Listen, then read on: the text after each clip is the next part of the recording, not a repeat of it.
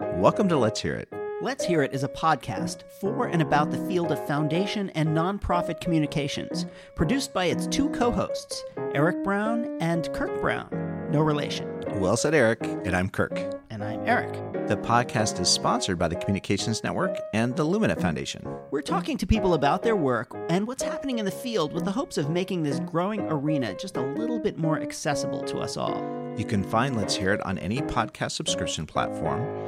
You can find us on Twitter at Let's Hear It Cast, and you can email us at hello at let's hear it cast.com. Let us know if you have any thoughts about what you hear today, including people we should have on the show. And if you like the show, please, please, please rate us on Apple Podcasts so that more people can find us. So let's get on to the show.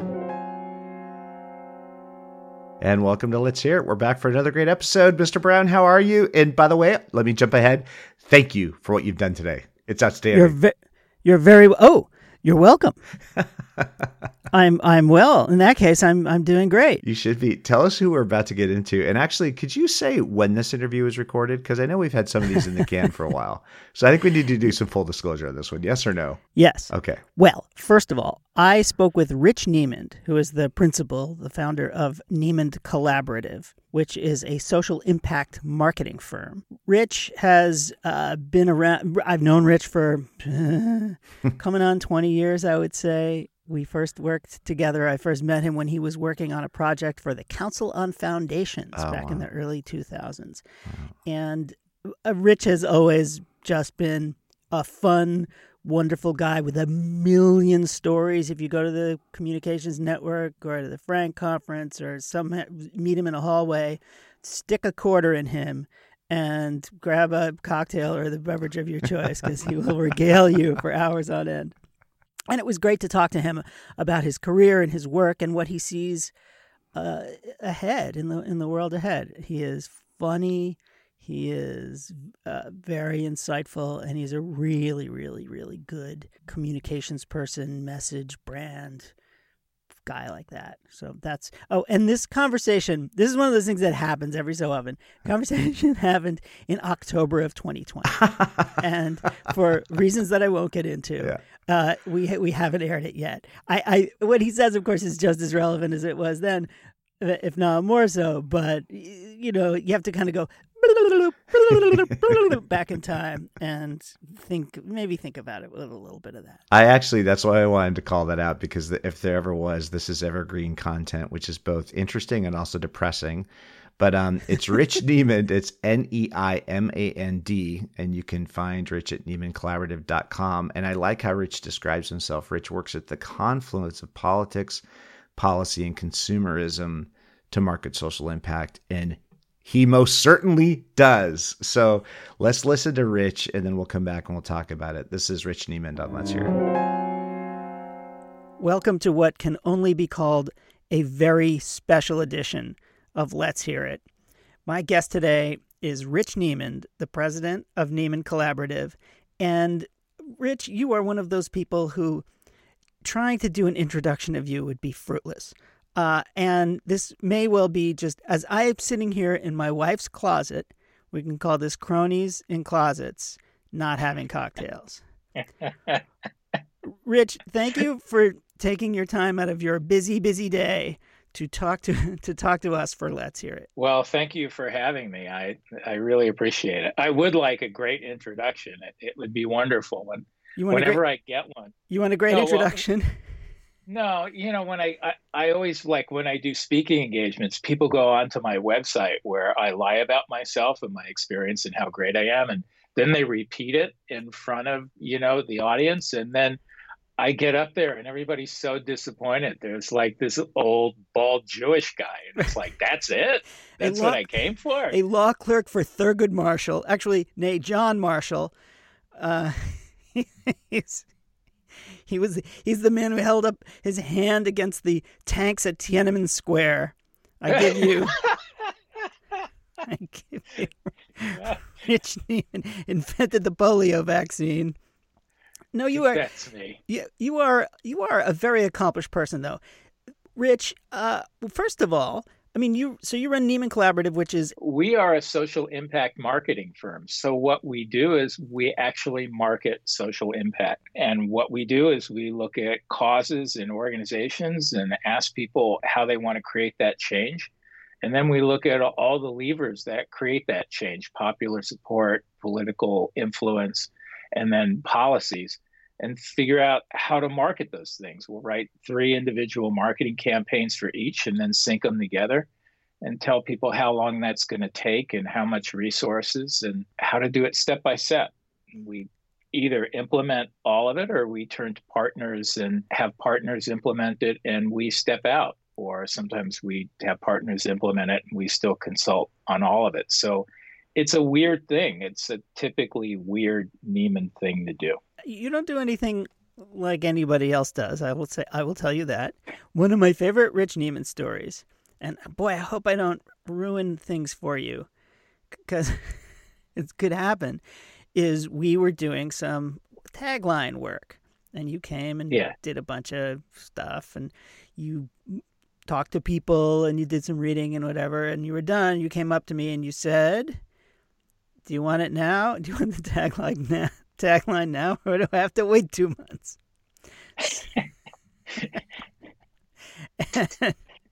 so some of this, uh, I tell this interesting story to to highlight the fact that a lot of what we do is it happens, right? It's not you know, it's not like digging a hole where you have to put in one spade and pull out the dirt, and you know, you magically get to the bottom of the hole sometimes. How do you talk about? How do you think about the creative process? How do you, you know, I I hate to ask you how do things come to you, but how do things come to you? Well, the short answer is things usually come to me when I'm not concentrating on the things I should be concentrating on. So the shower is one place. Uh-huh. Uh, nice. Sometimes when I'm cooking, uh, I read a lot of fiction and I'll be reading the book, and all of a sudden, 10 pages into it, I realize I'm really thinking about a client, and all of a sudden, what I'm reading in the book and what I'm doing for a client comes together, and just it all falls into place in, in my head.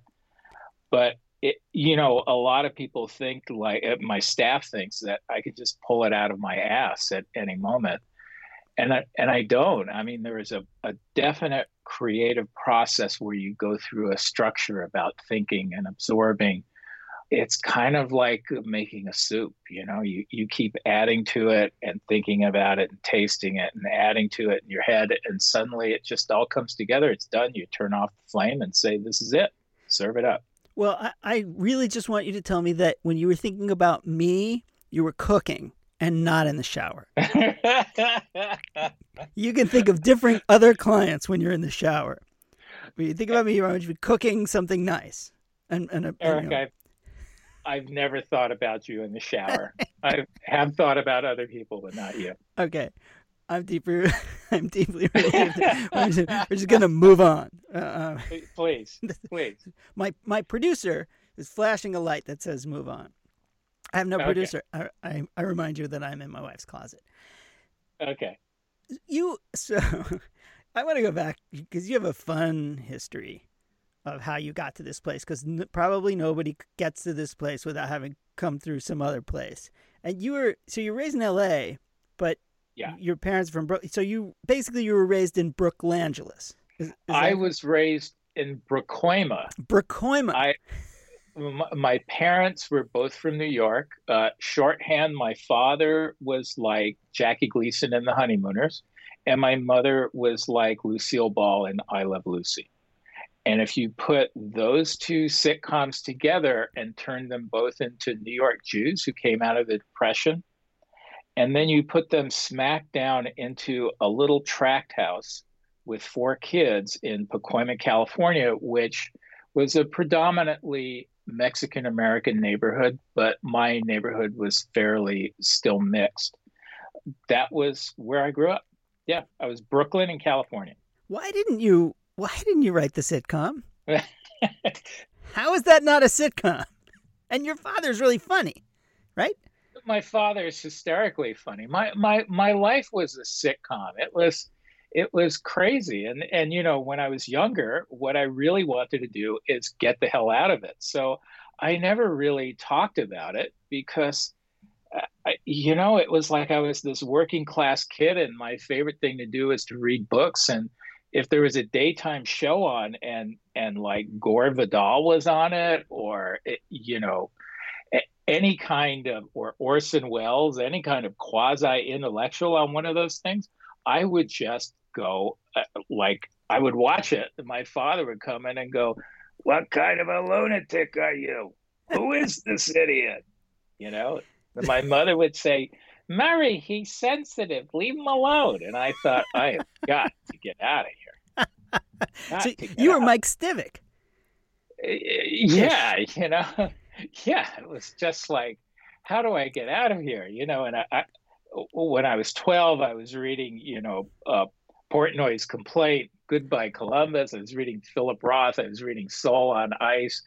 I was trying to read Jean Paul Sartre. I, I didn't understand a word of what anybody was saying, but somehow I had this idea that this was my ticket out of Pacoima, you know? Riding the Sartre bus out of Pacoima. Yes, that was it. I'm proud of you. And for those listeners under 57 years old, Mike Stivic was the part that Rob Reiner played when he was on All in the Family. that, that's true. That's true. my father, my father used to call me numbnuts before Archie Bunker used that term.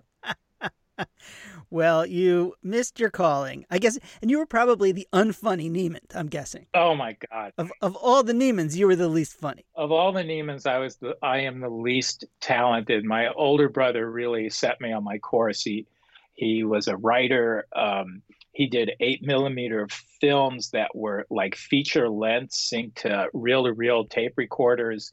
He was very imaginative and, and pretty much a, a lunatic. Uh, then there was me, uh, you know, I kind of emulated him. Uh, he taught me how to do photography and got me into that and dark rooms.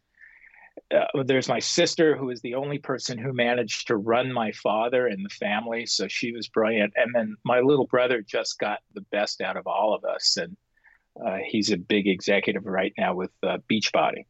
Whoa really? Yeah. Mm-hmm. that's cool. Well and and does he have one no he doesn't he doesn't he doesn't have a beach body he's imagine me like a little taller and handsomer that's um, my brother my younger brother. It, it's impossible to be taller or hams- handsomer than you, Rich. Oh, thank you. This comes from a man in his wife's closet. well, it, it's good acoustics. So you just, I just, I just do it for the acoustics, Rich. yeah, that's what I say when she catches me. it's just for the acoustics. The, this dress, it doesn't, it doesn't fit me. Right. the, the so you got relatively early on into marketing, did you not? I did. Like after college, I had I was going to be a fiction writer, and I wrote fiction, and it was uh, I was getting published in places where uh, people send you your payment in uh, mimeograph sheets of paper that is your work and some other poor sucker's work from around the country, and that was the literary magazine. Nice. Uh, so I supported myself in uh, dark rooms and then as a photomechanical typesetter. And along the way, I learned how, taught myself how to be a graphic designer. And from there, I was hired to be an art director for these guys named Jacoby and Myers, who were these legal entrepreneurs who created uh, legal advertising. Right, the first I, U.S. law firm to advertise on television, right? That's correct. No, there no. was one in Arizona that ah. did it. Jacoby and Myers was the first to do it in California, and and Steve Myers uh, was particularly politically connected, and he understood that in order to be able to do this, he had to go through the California Supreme Court to the U.S. Supreme Court, and he was had gone to UCLA and had been very active in Democratic politics with Congressman Henry Waxman and Howard Berman and, and Mel Levine through Young Democrats. And he used that knowledge and, and many of those connections to in California to press his case to advertise and and and Jacoby Myers won that. And thank God. Yeah. that lawyers can now advertise on television. Well, you know, back then they did not do any personal uh, injury advertising, and Steve Myers was was actually a, a previous to that a lawyer for California Rural Legal Assistance, and Len Jacoby really believed that uh, working class people were getting screwed, and they found out that about 17% of working class people had no access to an attorney and wouldn't go because culturally they felt alienated.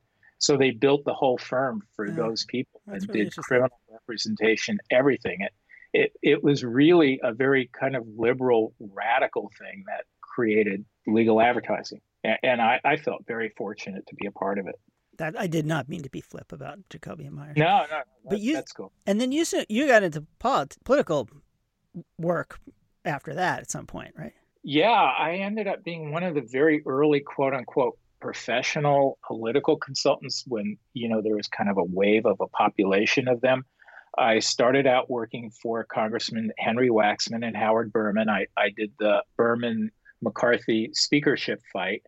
I met my future political uh, business partner there, Ross Bates, there, and the two of us uh, started a direct mail firm called Bates Neimand. Uh, and a lot of political consultants went national. People like uh, Andy Spahn and others went out to work for the DCCC and presidential candidates. And nobody knew how to do modern campaigns except for these small groups of people out in California. And we were hired. And uh, started working all around the country. I, I also had the pleasure of working for Tom Hayden and Jane Fonda.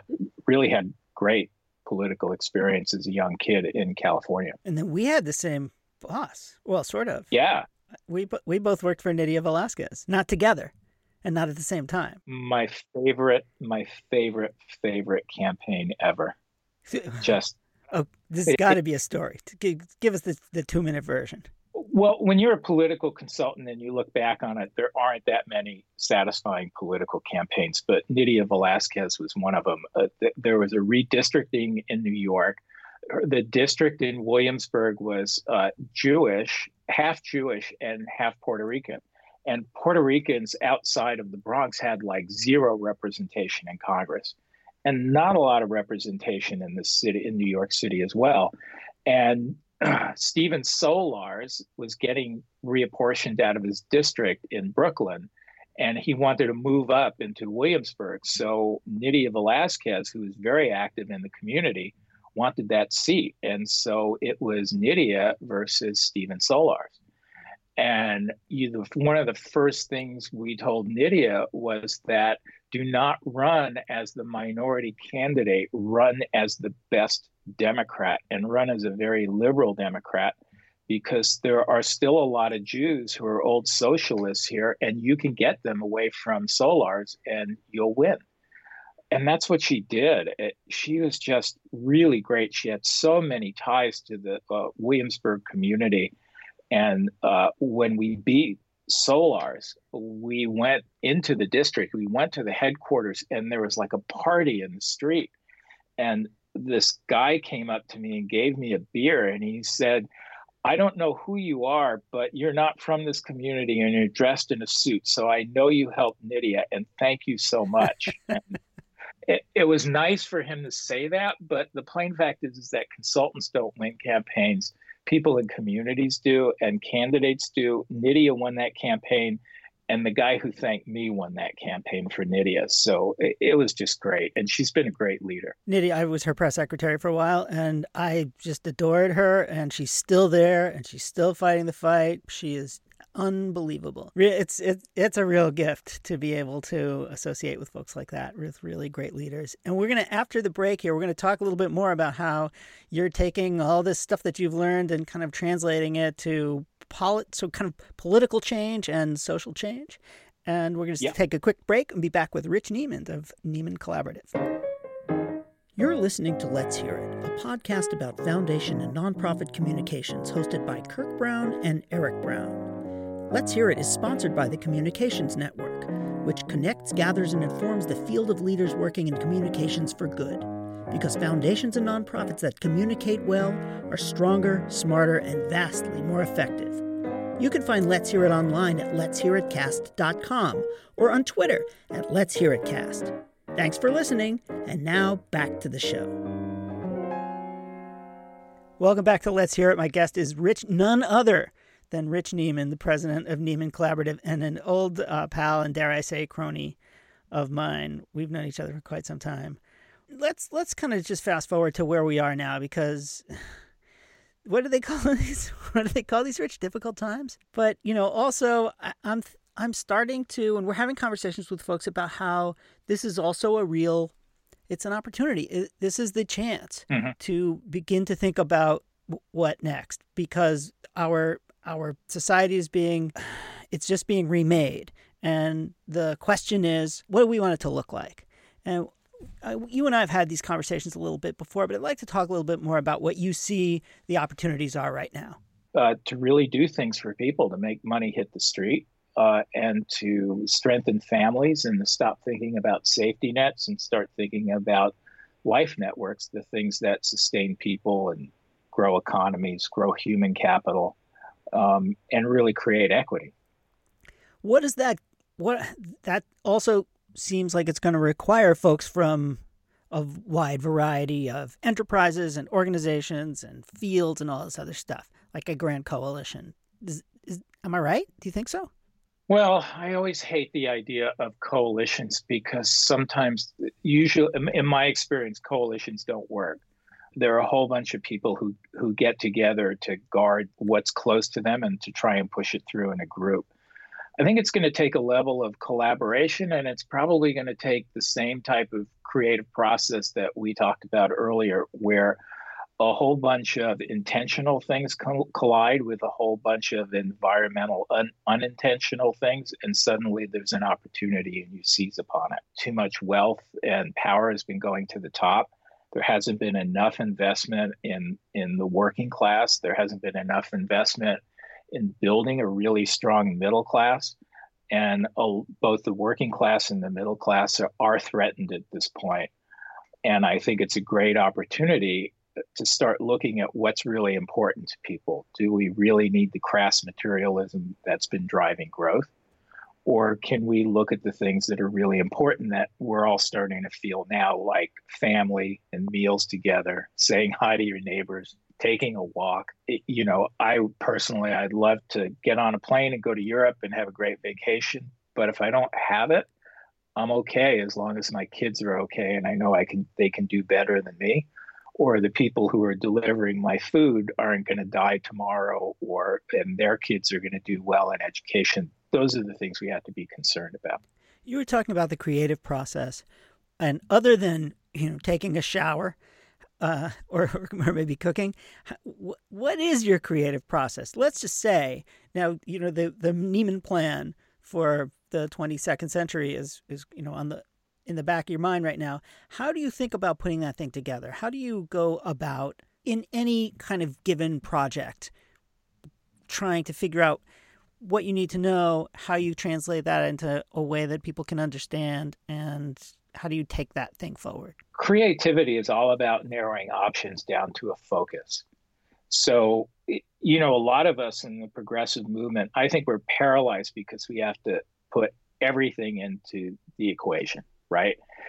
And you can't. What you really need to do is start looking at at the things that are moving that have the most chance like what are the opportunity moments then what do i have at hand that can capitalize on this opportunity moment and then you put those five things together and you start intensely researching how that opportunity could come together we do it with very complex anthropological research around motivations of groups of people.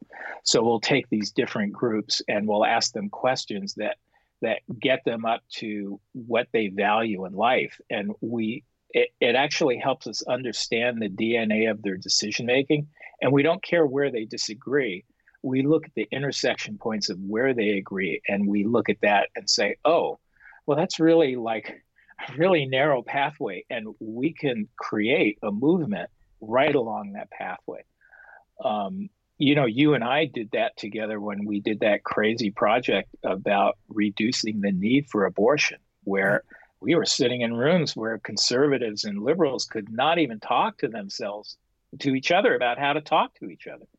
And we found that answer through that kind of discipline of narrowing down inputs and then looking at similarities and then speaking to them and speaking to value. It always seems hard to me. You you come up with a a novel approach and on the one hand, people want it to be different, and on the other hand, they want it to be the same. They want it to be something that they already understand and already relate to. How do you sell hard things? How do you sell difficult choices to your clients or, frankly, to members of a movement? Well, with my clients, I, I, I don't. We don't do any marketing. And the reason is is because we fail at it. And the reason why we fail at it is we go to people and say, "Hi, do you want to really do something different from the way you do it and feel really uncomfortable about it, but then win?" and they all say no, right? So the people who come to us, I always tell our, our staff that the people who hire us are are desperate right? Only desperate people would hire Neimand Collaborative because they've tried everything else and it hasn't worked. There's your tagline. Right. Yeah, that's my tagline. If you're desperate, hire us. But uh. but they have they've they've tried communications and they've tried PR and they've tried this and they've tried that. And by the time we get to them, we're like their fourth wife, right? And they want to sign a prenup with you. And it, it's sort of like, no, I'm not going to do that. Like you, you have to trust us. So so they do that. But the way you get people to do hard things is that you understand that they have to trade sacrifice for greater value. And that sounds crazy in social change, but if you think about it, that's what you do when you raise your kid, right? You, you sacrifice being really happy with your wife and having fun to like this other person so that they can have a better life than you can. And and the end of it is that you get the satisfaction when it works or it doesn't work that that, that there was some value that came out of that sacrifice. And that's what we ask organizations to do. And it's very difficult to have them do it and and i would say a lot of times you get halfway through it and they kind of like are well wow that's a lot of work i never thought it would create that much work or that's going to cost a lot of money. And we kind of say, well, let's go out and find that money. I, we added strategic philanthropy because we didn't want to give people the excuse that they couldn't find the money. So we'll actually help them go out and try and find it uh, as well. You know, it's as you say this, I'm thinking it, it is possible that we are collectively desperate at this point. That as a polity, as a as a democracy, even folks understand that we are at this incredibly important point be, from which you can, you either come back or you don't. Right. Do you think that that's that's going to be the thing that inspires enough folks to come together to to propose things that are a month ago or 2 months ago seemed ridiculously radical but which now might not seem so much? Well, it could be. Yeah. I mean, I uh, in the presidential primary and on the Democratic side. You know, Liz Warren seemed very radical, but I think that the world is going to look a lot like Liz Warren's world. And I think that at the end of this, a lot of the business community that wanted a fighter is going to have to go that way because they're going to have to have a different frame of reference about consumers and how you approach consumers and what their social responsibility is uh, beyond just plowing money back to shareholders. What's that frame of reference? Can you can you talk more about that? That's really interesting. Well, I think their frame of reference is is that if they aren't honest players, if they took, for example, loan money that they shouldn't have taken while other people suffered, nobody's going to buy their products. Um, people are going to want to know that these companies were with them, and if these companies weren't with them, uh, they're going to go by the wayside. People aren't going to get back in the planes and trust United Airlines or American Airlines unless they radically change their behavior towards consumers because consumers didn't even trust them when they got on the plane. Right? Uh, they were treated like cattle and like crap, mm-hmm. but they put up with it because that was the system. I think there's it's going to be different. You know, capitalism in America is like signing up for a giant cruise ship. You get on the cruise ship, you hope you don't get sick, it's all you can eat. you get sick, you get better, and then you say, I'll never do that again. And six months later, you're booking a new cruise. The food was pretty good. And that's not going to happen anymore. It sounds to me like you're saying that that consumers will have higher expectations of the companies that they choose to do business with. Yeah. Uh, do you see that the same thing is is likely to happen on the political side? That that voters or citizens or members of a community understand that they need to have higher expectations of their elected officials, their community leaders, and folks like that? Well, you were beginning to see a lot of it in the last election, particularly with a lot of the women candidates who were elected. They were really solid candidates. So that really encouraged me in the last election how how solid they were and uh, how thoughtful they were.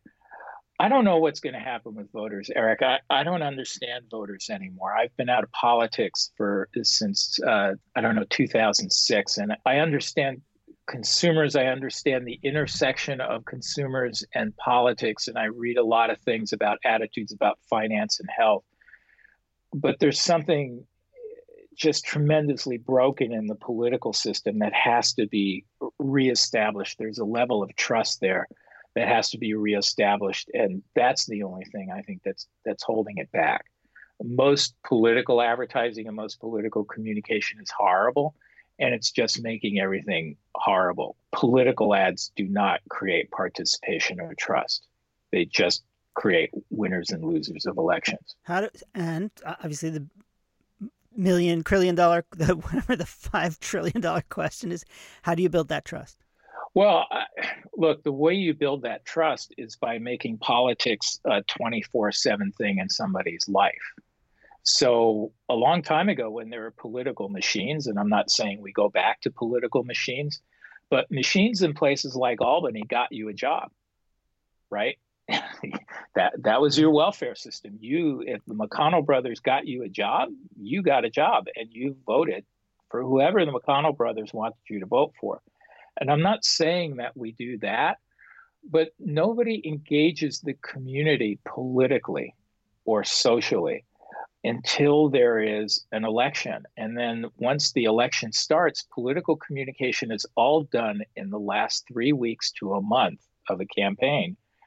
And it speaks to the lowest common denominator of people who can't make a decision, it speaks to the undecided voter. So every every election these days is base plus one. And the plus one is the guy, person who just can't make up their mind. And the reason why I got out of politics is I kept going to people and saying, we should really be looking at the Democratic brand. We do not have a brand. And because we don't have a brand, we're losing elections. And the conservatives are going out there and speaking to people in their churches. They're speaking to them, you know, in their publications. They're speaking to them on TV. They are bombarding people with relationship marketing. And we are not doing that. So, what we should do is put all our money into the all the months prior to the October before the election in communication and organizing and being a part of people's lives. And then when the election comes, we spend very little money. We just go over the top of that stuff. And everybody looked at me like I was crazy. And my other consultant friends said, What are you doing? That would mean that we would have to work steady for two years instead of doing nothing for a year and a half and working for two months and making enough to live off of for two years. You've got to be crazy. And that's when I left and started, you know, going to foundations and other social cause places and talking to them about building a permanent context for their issues. So we actually have to build that permanent context. And frankly, the Democratic Party is nothing but a give me $10 because something terrible is happening organization. And until that changes, uh, we're going to be in deep shit. So, in the, just this minute or two we have left, uh, what I'm trying to not be so bummed out Rich, by your little disquisition here. if if the happy, optimistic Rich were to step forward, what would he say about what needs to be done and how we're going to get there and trying to give give us a sense of what the future could look like if we do things right. Well, first off, uh, I am an optimistic person. Otherwise, I wouldn't be doing this stuff. I, I wouldn't. I don't think we're beating our heads against the wall. I think there's a lot of stuff out there that uh, we have a lot of commonalities about. Uh, I, you know, I think you're starting to see the coalitions form between the African American communities, the Latino uh, communities, and then uh, the the mainstream progressive uh, whites. Well, uh, if you're hopeful, I'm hopeful, Rich. because you see more than I do. Thanks so much sure. for Thank you. for taking the time to talk. Sure. It's always always fun to hang out with you. Well, thank you so much. And we're back. So um I like this version of the podcast. Cronies What- what in you mean this closets. Cronies in closets without cocktails. It's a new it's a new it's a new era. It's a new chapter for us. And I'm I'm glad to be part of it. I like how Rich so on Twitter and you can find Rich. He's not super active on Twitter, but you can find Rich at, at R Neimand. His little bio is life coach for causes on life support. and I That uh, dude is good with a with a turn of a phrase. Man, tell you that he much. is. Man, he is. So, so start me at desperate. How many times have you come to Rich Neimand utterly desperate? Because it sounds like that's a good starting place.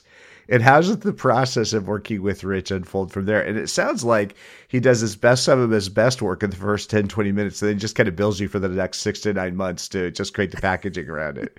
But tell me about this. How does this process work? well, on a number of occasions where I've needed a tagline or a name Hmm. or a way to frame an issue, I've turned I've turned to Rich, and because Rich and I have had such a shorthand and a, a great close working relationship, I can I can really try to f- make the project doable for him. hmm And what then he comes in, he asks a bunch of questions, he does a bunch of interviews, he reads a bunch of stuff, he goes home. Apparently he makes breakfast and takes a shower. Right, exactly. And then Maybe reads a tells book. you- Maybe reads a book. Maybe gets into some maybe he fiction. reads a book.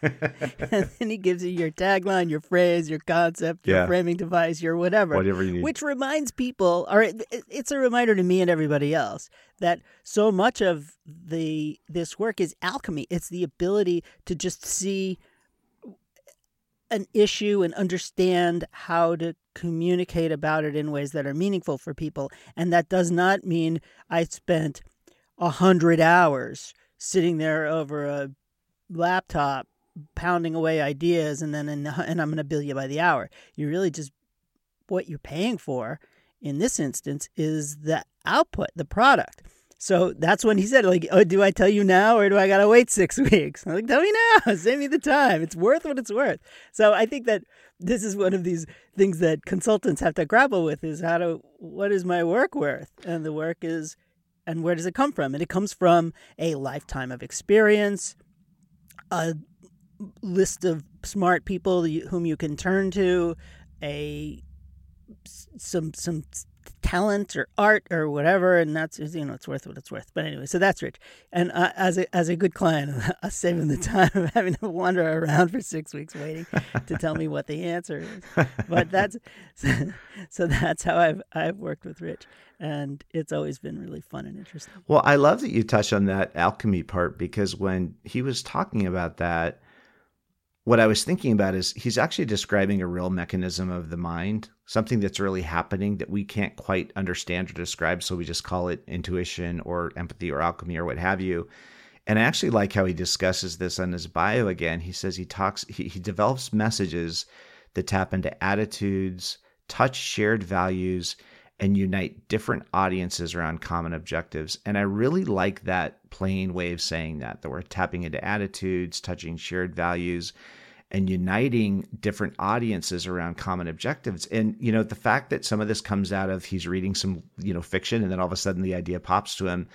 It seems to me that you almost have to be swimming in that to be able to do that, right? That that the work is not just in that narrow interaction between what's the focus group, what's the public polling data, what does this objective turn into, but this idea that he brings this sensibility around consumerism into the work, that really to me fundamentally means we're meeting people where we're where they're at. And that means to do that, you kind of have to live where people are at. You got to think about where they're at and, and then that's going to come forward um, come forward as you're as you're talking about stuff. I mean, what do you think about that? Does that does that land for you? And he talks about the marketing side of this, which is something I do want to explore a little bit because um, it's I, I almost feel like he's uh, he's understating the significance of what that contribution looks like when he's doing that work. What do you think about that? Okay, so the first to the first point, I think that was a very long question. Sorry, I know I can't help it. I can't help it. You do uh, this to me. You do this to me. These are great conversations. That's a very long question yeah. you just asked. A seventeen part question, and I can't. Re- I can't remember the first fourteen parts. I remember the fifteenth, and I can't remember sixteen or seventeen. But the question I wish you had asked me. No, yeah. uh, the, yeah. what I would say is, on the one hand, this this notion of of ex- expanding your gaze or widening your gaze to be able to kind of understand how to find these shared values. I, I kind of liken it to uh, sometimes if you're looking at a distant star, you have to look to the side of it mm. and, because there's a, there's a part of your eye that takes in more light. Hmm. So if you're focusing on something, it it um it, it won't see a distant object. But if you look away a little bit, there's a part of your eye that sees that distant light. So you can't you can't see it if you stare at it. Hmm. You can only see it if you stare slightly away from it. And I, I think that this understanding about how to connect with people requires us to have a, a rather broader um, lens or a, a, broader gaze. And and that's why probably uh, these ideas come to him in the shower or when he's hmm. cooking or he's not actually thinking about it because we yeah. can all, we all in our work sit here and stare at the problem yeah and try to will a solution out of it instead of kind of letting that in. And so, mm. just in terms of his process, I think that, that that is important. But it is also true that if we are looking at addressing, I, I hate. God, we're so into this problem solving mode. Yeah. And I have to stop thinking about it in that way as well because if all we're doing is solving problems where I don't think we're actually getting anywhere. What mm. we are trying to do is expand opportunities and find find new new options instead mm-hmm. of solving problems. So I, I, should even banish that from my own vocabulary. But mm. as we are looking t- to ways to build a better, stronger, kinder, safer, more productive, happier society, y- you have to look beyond these these narrow objectives and think about it a little more broadly. And maybe that's that addresses your your question a little bit. As to the second or the fourteenth question, I have no idea what what the rest what the rest of your question was. so I'll just stop there. Well, let me sum it up. I should have been taking notes. I know. Sorry. sorry, sorry. Wait. So this is one thing that struck me listening to you talk to Rich, and I think about this entire collection of people you've talked to now, and that we've had on the podcast. Is this what it's like to sit in the foundation officer chair at a, at a major foundation. You just have these incredibly genius people flow through your office and give you this insight and that, that insight and this site, and, and, and it's coming from this work and that work. I mean, because uh, listening to Rich, I'm just thinking we get to peer into this long relationship that the two of you have developed, but we also get access to some of this work that you've done. And then we also get access to all this work that Rich is doing and I think about what it must be like to be in a in, in a job where that's actually part of eight to four every day. You know, is is is people rolling through and having different ideas about about how to address really really pressing concerns that are top of mind for all of us. Is is this what this is like? Is that is that what the job was like or no? It it can be hmm. if you're curious and if you don't think you have all the answers. Hmm. You can bring you can turn to all sorts of folks and they will come. You know, if you work for a foundation, people take your calls, they respond to your emails, they'll come to your office, they'll do all those things because you work for a foundation and I think you know we all understand that foundations have power and they have money and all this other stuff. So if you take advantage of the privilege that working for a foundation offers by learning and asking questions and not having all the answers and mm. trying to find ways to synthesize what you're learning and share that and learn what you what you did wrong, which is really important. Foundations have a tendency to talk about risk, but they have a tendency to not talk about failure. And without failure, there was no risk. End of rant. you you can really really provide a lot of opportunity, and as a foundation, you can connect people because again, people will come to your parties.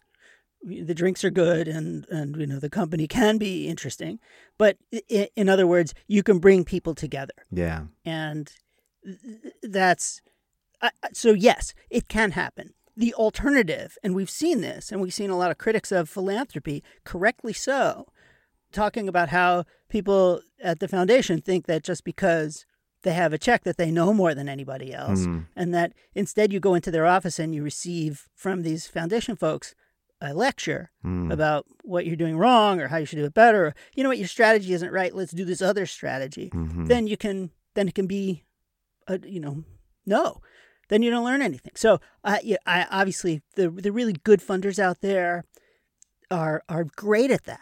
They learn and they share what they've learned and they share what they know and what they don't know. They bring people together. They help to synthesize. They help people connect without them. Those are i think oh those are all the the best things that philanthropy can do Well, it just struck me listening to Rich talk. I'm thinking to myself, we just have had our whatever dozens of people on the podcast. There hopefully will be thousands more. But we probably have heard. we prob yes, they will. Yes, they will. Yes, they will. And we've probably i heard. just heard that i'm like oh no You're listening. You're It will listening. not be You're listening. The rest of your life. The rest of your life. And uh, and we've probably already heard just in the number of episodes we've done, basically a pretty full description for how you make the world a better place. The ideas are out there. And we've recently, you and I, we don't have to get into the details. We, you and I have been in some meetings recently where we've heard there's more than enough money out there. What we need are the ideas. And there's something about this bridging that I'm just wondering how does it happen? How do all these great ideas find homes with all this resource that's looking for those great ideas? And I was just thinking about Rich and Rich's work. Um, you got to this piece around the end about the importance of um, engaging community and engaging community in a way that creates participation and trust. And again, we've had some recent conversations that are very much in that domain. And I'm like, how is it possible that we're still talking about this as a capacity gap in the field? We've been talking about this for 25 years, I feel like. What do you think about that? Okay, to the first point of your question, how do we do this? I, I I'm an extrovert, Yeah. and my entire life is built on the people I talk to and I become friends with and I connect with and make it and make an emotional connection. You and I, Yeah, sure. we go back a long time. Mhm. as do Rich and I and a lot of other guests on the show. Basically, I'm running out of friends, so it's getting it's going to be trickier. So I don't know tricky. I don't think we're going to get thousands of, of folks on the show. But but the point is that, and and this is some, again the thing that I tell anybody who ever calls me and asks advice about how to work in this field or whatever. I, I tell them with a kind of a, a one eye winking, collect cronies. and and what I really mean Yeah. is if you build close re- personal relationships, you can you can turn to those relationships to to build something meaningful together. Mhm. And that's Mhm. because you have trust. And when you have trust with somebody, you can tell them your stupid ideas, you can share with them your special ideas, you can get people to help improve your own way of thinking, you can Mhm. get people to t- to trust you, to to to teach you. The, that's all built into this so-called, you know, cronies with a wink, which is deep personal connections with people that matter Yeah. yeah. and that's how you it's how you build your career but it's also how you build movements Mhm. Be, and and i mean rich talked a little bit about how um, coalitions don't are hard to make work Wasn't that interesting? Yeah. it, and I, I would say to the extent that large institutions with their own mandates and such and such are able to work together it's when they really trust each other. Mm-hmm. and i think that that kind of trust happens over time. It happens it's it's nurtured cultivated all that. So i think that's where that's where all of that stuff comes from now are we undercapitalized yes why does that happen is because i i think we haven't really built those long those really deep trusting relationships Mhm. where where someone will meet with you even though they don't know whether your idea is good or bad in the beginning but they trust you and they like you and they know you're like okay someone's not going to come with me and waste my time Mhm. or that uh, I, this is somebody I can learn from, and I, am interested in whatever it is they have to say, and maybe together we can come up with something. So I, I still think that some of this is based on the fact that eh, you know, some of it is philanthropy's fault because they pit nonprofits against each other, and they, there's a kind of a zero sum gamism to all of this. So you could have two really great nonprofits who feel like they are in competition for a, a limited resource mm-hmm. funding, and so therefore they won't share their best ideas or their hopes and dreams or that kind of stuff. I won't lay it all at the feet of philanthropy, but I think we have to find ways to help people build together rather than seeing people as these kind of refracted units all in one way or another vying for a scarce resource. And I mean, the resource is finite, but it, it I don't think it's as scarce yeah, as sure. we perceive it to be. Yeah. And one of the re- many, m- most of the reasons that great organizations or great ideas don't get funded is because they just haven't managed to to crack the connection problem, to to eh, get have a trusting good relationship with somebody who can help their idea come to fruition. Well, Rich told us on the podcast that he uh, is no longer doing politics, but you close. You concluded with a great discussion of politics, and I think there's more for us to talk about. We're long today, but I was glad that we uh, got to hear from happy, optim- optimistic Rich at the end of the conversation, and I thought Rich had some, but really good nuggets for us though to think about. You know, relationship marketing, being part of people's lives. You know, the idea that nobody engages the community socially until election day. We've got to get out of that so we yeah. create more participation and trust. And um, and the one place where I feel like, in a sense, he's underselling himself a little bit is that it's it may not be about marketing per se, but it may be more about that go to market idea. Like it's like how do we be in community? How do we actually uh, develop authentic relationships with people around these opportunities that are opening up in everybody's lives as we get you know policy organized the right way et cetera? So i think there's a lot to talk about there and i think rich is again giving us a breadcrumb of a bunch of additional conversations we should be having. But once again eric rich Neimand nothing but generosity nothing but generosity on let's hear it. That was that was an amazing conversation i have to say. That was yeah, amazing he's, a great guy i'm really glad we finally got our got got our act together and get this thing um get this thing out so folks can hear him. Well, Rich, thank you for being so generous, so, th- so thoughtful, and saying things in October that are still true today. and I hope we can do everything we can over the next couple years to maybe make them less true two or five years from now, instead of uh, instead of being so persistently true. Because there's a lot of work to be done. But Rich Neimand for Neimand Collaborative, thank you so much for joining. Let's hear it. And Eric, thank you for bringing that to all of us. That was great. Thanks. Thanks, everybody. We'll see you next time. Okay, everybody, that's it for this episode. Please let us know if you have any thoughts about what you heard today or people we should have on this show, and that definitely includes yourself. And we'd like to thank John Beltrano, our enthusiastic production assistant, John Ali, the tuneful and inspiring composer of our theme music, our sponsors, the Communications Network and the Lumina Foundation. And please check out Lumina's terrific podcast today's students, tomorrow's talent, and you can find that at luminafoundation.org. We certainly thank today's guest and, of course, all of you. And most importantly, thank you, Mr. Brown. Oh, no, no, no, no. Thank you, Mr. Brown. Okay, everybody. Until next time. Let's hear it.